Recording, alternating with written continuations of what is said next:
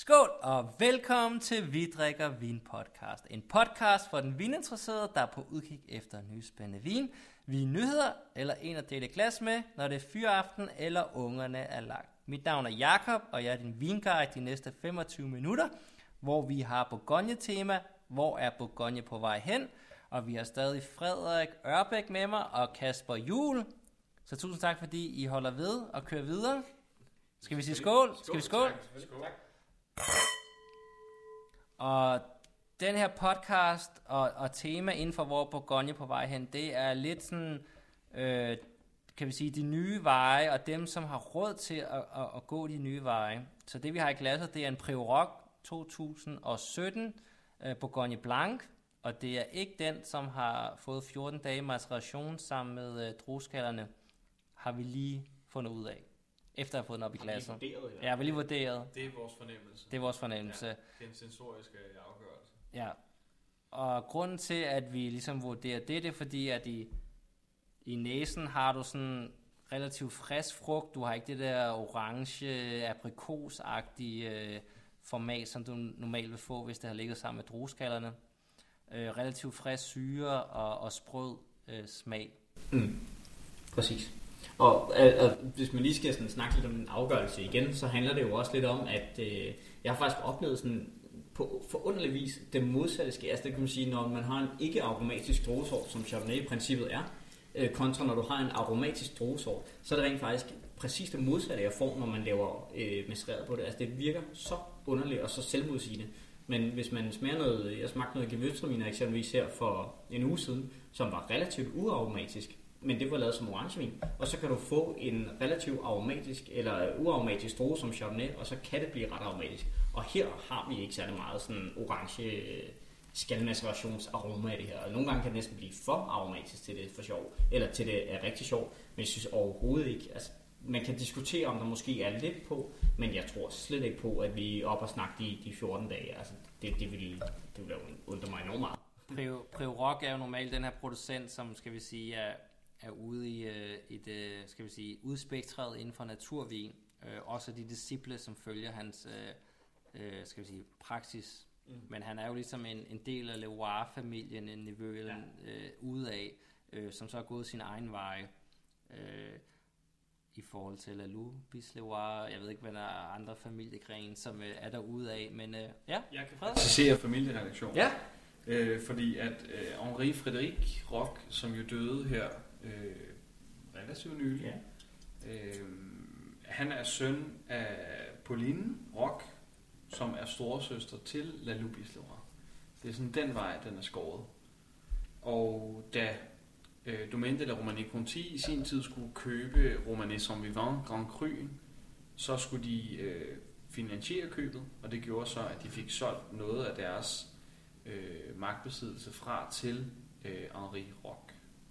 Så det er den vej, den er skåret. Det er simpelthen en fornøjelse at lave podcast med dig, Frederik. Så Det det Henri Rock dejligt. havde noget af Romain Saint Vivant, eller de skulle bare sælge for at få penge til at finansiere det? Henri, har jo, Henri Rock har jo været sådan en eller anden form for øh, en del af bordet eller meddirektør af Domaine de la Romanée Conti, Mm. men har så øh, på en eller anden måde skudt sig selv afsted til hans eget øh, domæne, som vi jo kender som Prior Rock i, øh, i Nuit St. George. Og vi kan jo komme med en public service meddelelse, at der er faktisk et rigtig fint sted, hvis man kommer ind i, i øh, Nuit St. George øh, sydpå, og kommer lige ind i kommunen, så på venstre side, som egentlig er sådan en tøndebeklædt facade, der er en rigtig fin bistro rock bistrok, Ah. hvor at der er super gode køb, vildt mange gode vine, og man også kan drikke de her vine, som jo ellers er ekstremt svære at få fat på. Og det er jo bare en cykeltur Bogen. jo. Jamen, Når det er det den sydlige del af New St. George, så det det er- altså nærmest en god tur. Ja, ja, det er intet Ja, problem. ja. Så en, en, en legendarisk producent, som vi har i glasset, mest på det røde, absolut mest på det røde, øh, altså fantastiske vine, som, som sensorisk på næsen er noget af det vildeste, synes Ja. jeg. Øh, her får vi det hvide, som er sådan lidt ubeskrevet blad. Øh, jeg tror, at det her det er jo en Bourgogne Blanc, så det er jo svært at kigge på flasken og finde ud af, hvad det egentlig er, det indeholder. Men det er sådan fra den forkerte side af Rue Nationale, sådan det flade stykke, Ja. et eller andet sted mellem Vågen og Nuit St. George. Ja. De har jo også nogle røde beplantninger, som er egentlig gør med, som er sådan halvt vågen. Så der er, der, er nogle sådan, der er nogle lidt sjove ting, og Ladois laver de jo også, som Mm. mm. vi smagte fra Chantareve i forrige Mhm. afsnit. Øh, og Rocks winemaker, som jo har fortsat den gode øh, stil før og under og efter dødsfaldet af Rock, ja. øh, har jo også nogle stokke selv på nabomarken, som også er Ladois, som Ja. også skal smages, som også er sjov. Lidt mørkere, lidt mere robust. Ja. Men overordnet, sådan på min liste, noget af det største. Ja. Noget af det absolut Ja, men største. Rock er en helt særlig ting. Helt bestemt. Og det er jo vigtigt at huske på, at, at han ligesom, kan man sige, eller før, før i tiden ligesom meldte sig ud af det her øh, Romani løb og ligesom startede sin, sin egen vej. Og nu snakker vi jo alle sammen om naturligt produceret vin og så videre. Men, men hvis du går tilbage i tiden, og da han ligesom starter det her, øh, man kan vel egentlig godt tillade sig at kalde det et eksperiment på det her tidspunkt, der var der måske nogen, der synes han var fuldstændig vanvittig.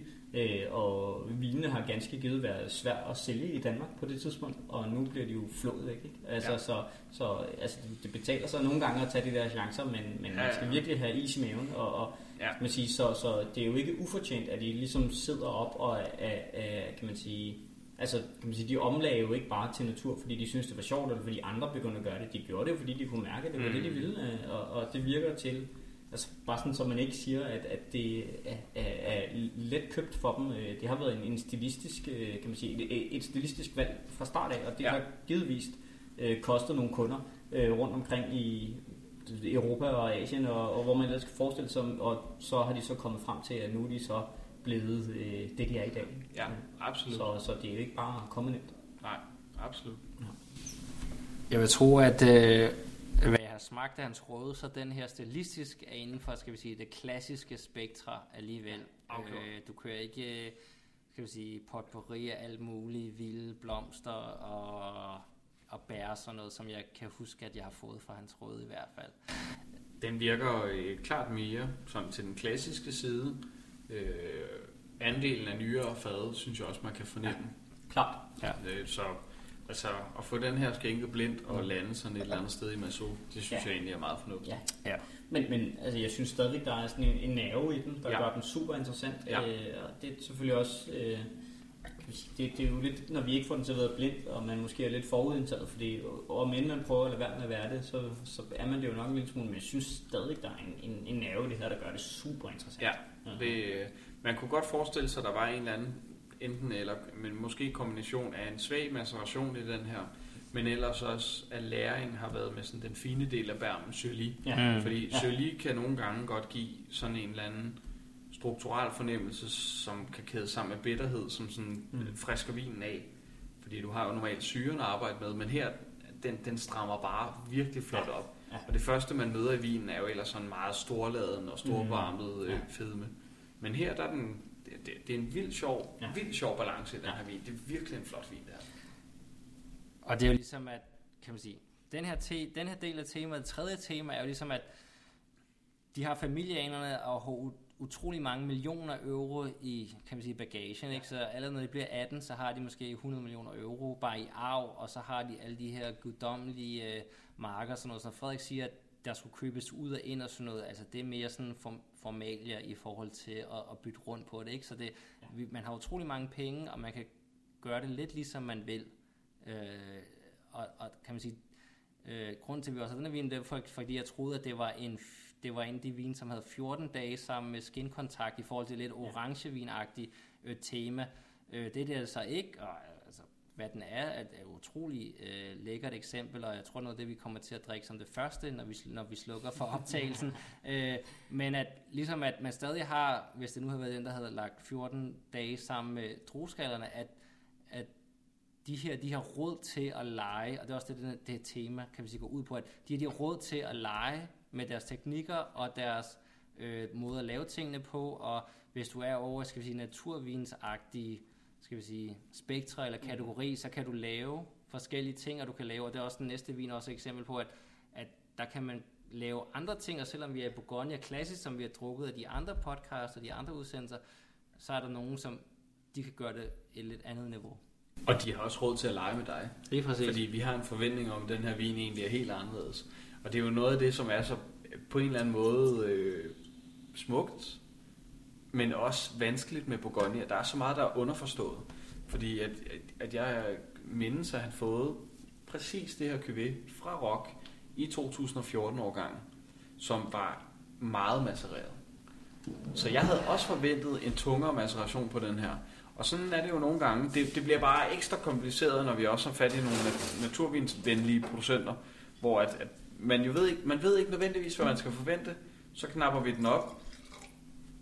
Men for mit synspunkt, så er den her vin 10 gange større, end jeg havde troet. Ja, og, og hvis jeg lige må knytte en kommentar til at sige, at, at de også har de har ikke kun råd til at eksperimentere, men de har også råd til at overraske. Mm. Øh, og, og så begynder det virkelig, at, og, og, og, altså værdien i deres navn er så stor, at de rent faktisk kan slippe deres tanker fri, sådan, så de ikke bare tænker, om vi ved, at der er et marked, der gerne vil have, at vi laver sådan, ja. den og den og den. Så, så det er lige pludselig, altså, det virker storladet at sige, at de slipper kunsten fri, men for mig er det virkelig, at, at hvis ikke hvis ikke man tænker kommercielt, så kan man jo lave sådan nogle små masterpieces, som ja. jo det her øh, givetvis er i virkeligheden, fordi ja. De har måske lavet den i, i årgang før, eller den foregående årgang, som du sådan nævner der, og så tænkt, den har måske lige fået i overkanten af maceration, jamen så gør vi det bare anderledes næste år. Ja. Og, og dem, der så kan tillade sig at sige, jamen den købe vi fik sidste år, det er ikke den, vi får i år, og hvordan kan du være det bekendt, så de bare sådan, du kan købe den eller lade være, ikke? Altså, mm. og, og, det sætter dem sådan set fri til at lave det absolut bedste ud fra det materiale, de har. Og det kan jo også godt være, at det år, hvor de rent faktisk lavede den hæftige maceration, det kan jo være, at de har fået nogle druer, de synes, at de, de spiller sgu ikke, vi bliver nødt til at gøre noget andet for at gøre det super interessant, og derfor laver et, et stilistisk valg mm. den årgang. Øh, og så kan man sige, så måske om 10 år, eller, eller whatever, så kan det rent faktisk være, at lige præcis den årgang, der var de måske utilfredse med, altså nu, det her det er fuldstændig, hvad hedder det, hypotetisk, øh, men det kan jo være, at de rent faktisk tænker, at den her årgang skal huskes for noget andet, end hvad vi ellers ville have haft, og så gøre det specielt. Ikke? Øh, og det har de bare råd til, så de er fuldstændig frie, og det kan jo ikke. Altså det, det som, som både Bourgogne-nørder og naturvinsnørder, så, så kan vi jo ikke andet synes, end, end, det er skide at de bare er frie til at lave den bedste vin, de synes det år. Altså det er jo sådan, det burde være. Ikke? Mm. Ja, og det, og det siger vi lige skål for, fordi jeg synes, at øh, nu har vi lige, jeg har lige hældt lidt op i glasset, og det, der er lidt, det er lidt blevet køligere, men øh, har udviklet sig utrolig flot. Og ligesom øh, Kasper ligesom siger, at de har privilegiet til at lave de her vin på den måde.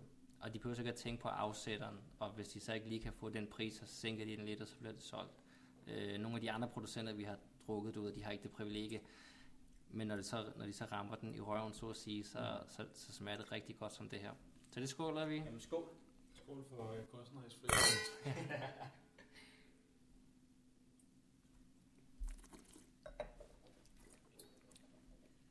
Og så en øh, anden producent inden for det her, igen, det, det er ligesom, kan man sige, mit take på det her, at øh, du ved, dem, der har råd til det, og det er dem, der har privilegiet til det, det er Frederik Coussard, som måske mange kender, især på vinkortene rundt omkring. Uh, hans egen domæne, Chardonnay, uh, det er hans eget uh, vinmarker, som han selv går og, og passer på og sådan noget. Han uh, var på en uh, skoletur for så lang tid siden, jeg tror det var 16, sammen med en masse andre producenter øh, til Georgien for ligesom at, kan man sige, hjemstedet for, for vinproduktion og hvordan de lavede vin dengang. Og har ligesom så, skal vi sige, adopteret øh, det her med, at det ligesom ligger på øh, læreamforer, og det har han så prøvet at udtrykke, jeg ved ikke om det er en homage, men ligesom give den en andet udtryk af hvad, af, hvad Pinot Noir kan være for Bourgogne på det her. Igen, temaet er ligesom, dem, der har råd til at eksperimentere og lave andre måder på det, det her, det synes jeg, det her var et perfekt eksempel på, fordi måske hvis man følger producenter som Rouleau og andre sådan noget, så ser man de her øh, læramforer ligesom poppe op i baggrunden, hvor man sådan lidt, du ved, det er lidt atypisk øh, i forhold til, hvad vi kender og hvad vi ser, de her snorlige øh, øh 100% nye etres øh, fad, som bare ligger derudad, øh, hvor man ligesom eksperimenterer i forhold til, hvad iltning, at vinen skal få under, øh, under hvad hedder det, ikke macerationsprocessen, for det er det ikke, det kører helt klassisk, det er kun øh, i ligesom, skal vi sige, øh, udviklingen bagefter. Maluaxisk gæring foregår også på, ja. nu siger jeg bare E60-fadet for at være helt, og så ligger den over på, læ, på lærerne.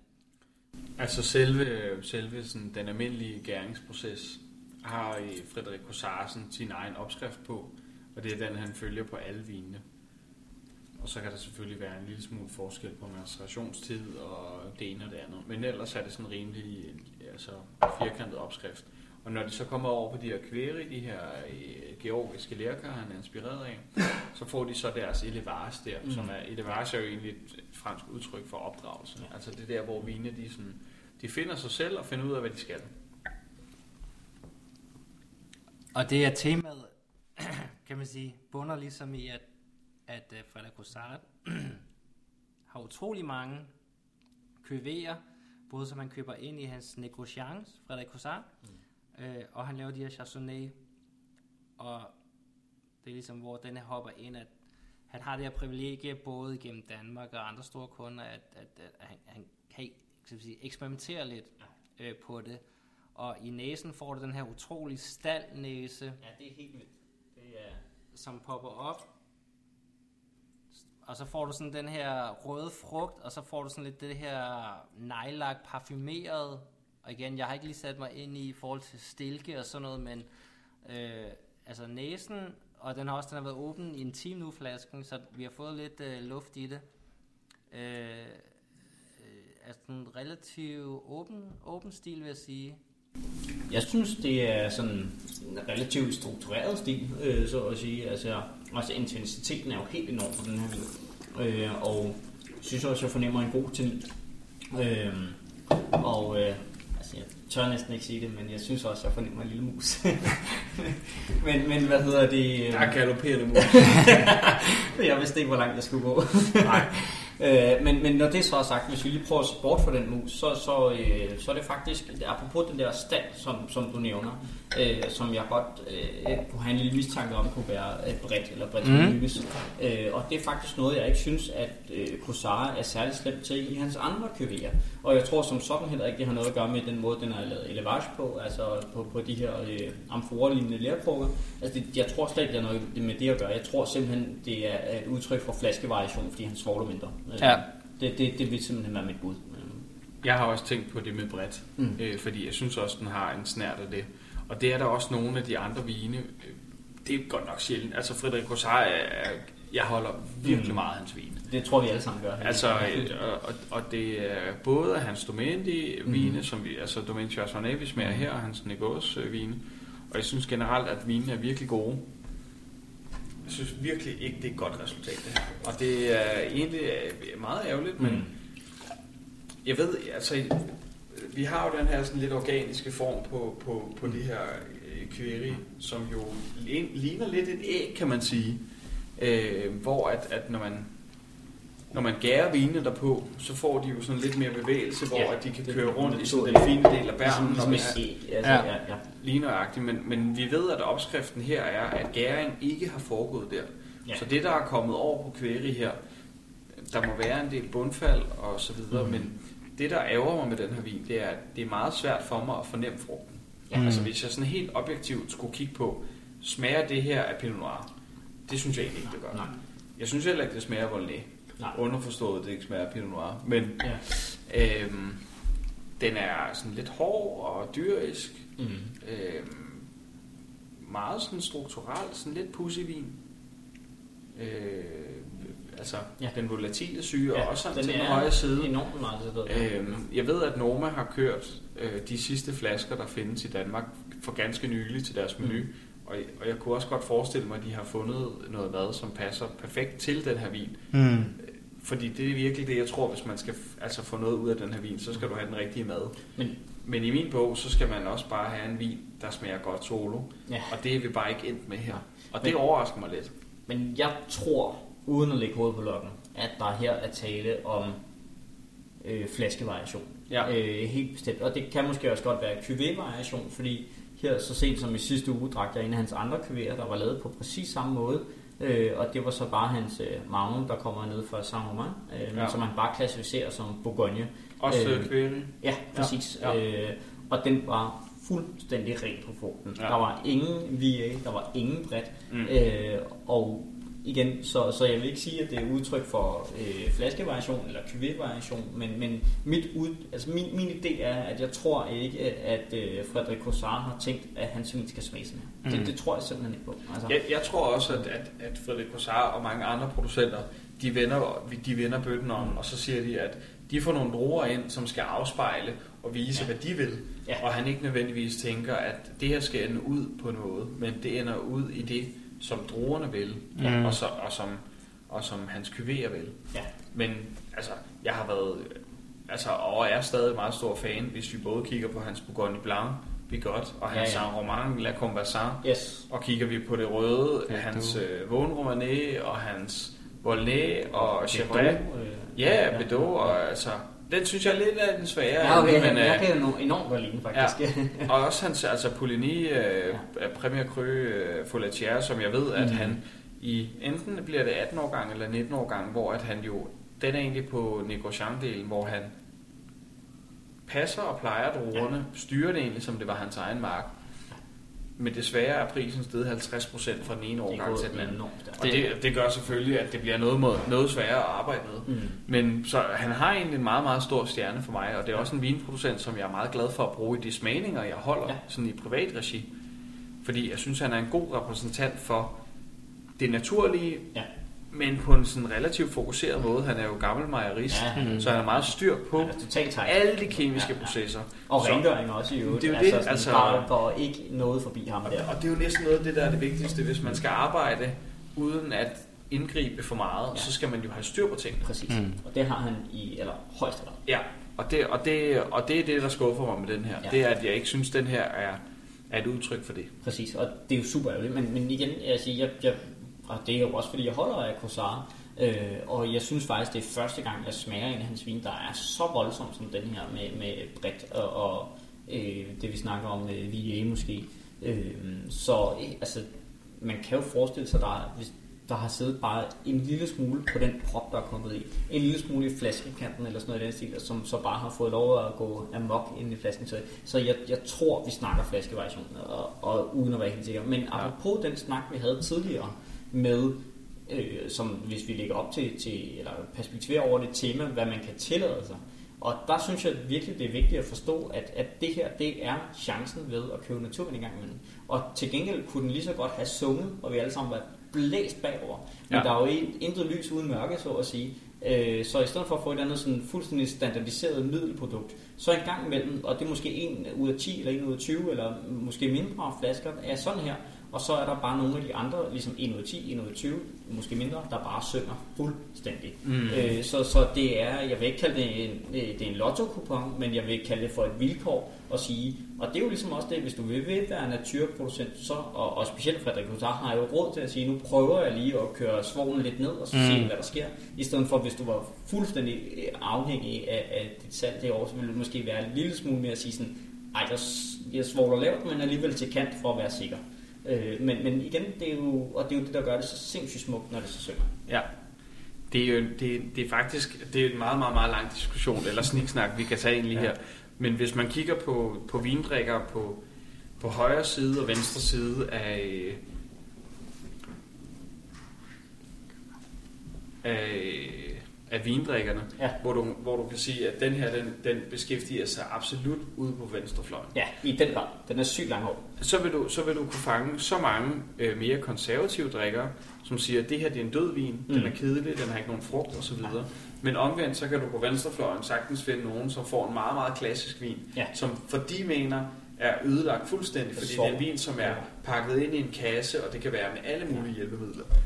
Og det, det er sjovt, du nævner død, fordi altså, i forhold til, hvis jeg får et eller andet sådan super...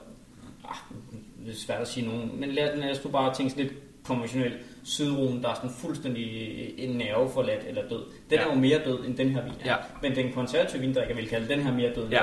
Ja. Så igen, vi er ude i definitionsspørgsmål. Ikke? Ja. Øh. Der vil jeg nok være den konservative, der siger, at både, både den her vin er for mig relativt død, fordi ja. jeg ikke altså, den taler ikke til mig, og den er, den er egentlig sådan lidt den er sådan lidt en sløje ende, ikke? Ja, ja. hvor at, at der er også rigtig mange konservative klassiske vine, som er så poleret og pakket ind i en kasse, Og og, nærmest- ikke rigtig må noget, og de kan ikke trække vejret, fordi Præcis. slipset sidder helt Ja, tight. præcis, og det er- og det synes jeg også er pissekedeligt. Ja. Og, og det, det, det er sjovt, der er nogle gange sådan en tendens til det enten eller. Ja. Men man må bare konstatere, at hvis man er konservativ, øh, så er der så mange naturlige vine, der Mm. bare ikke passer ind. Ja. Men på den anden side er der bare lige så mange vine, men de er jo ikke bare ikke fejl, de er bare ikke fejlbehæftet. De er bare virkelig kedelige. Ja, Og det er jo derfor, man skal, jo sådan, Ja. man skal jo finde den vinhandler, som man kan stole på, og som man Præcis. på en eller anden måde kan dele smag med, hvor man kan sige, det er svært at sætte ord på, men man siger nogle få ting, og så får man det rigtige. Præcis, og det, det synes jeg også kan være en lektie, det der med sådan snak med folk. Ja. Og, og, og finde ud af, om I måske ikke deler smag eller ikke deler smag, men specielt snak med din vinhandler Ja. omkring det her. Ja, Så- absolut. Yes. Og på den note siger vi uh, tusind tak til Frederik Ørbæk og Kasper Jul, fordi I vil være med i podcasten. Og de her tre episoder, hvor Bourgogne er på vej hen, det har været utrolig interessant, og jeg glæder mig til at smage nogle af resterne sammen med jer. Skål! I lige måde. Skål. Ja, tak for, tak for i dag.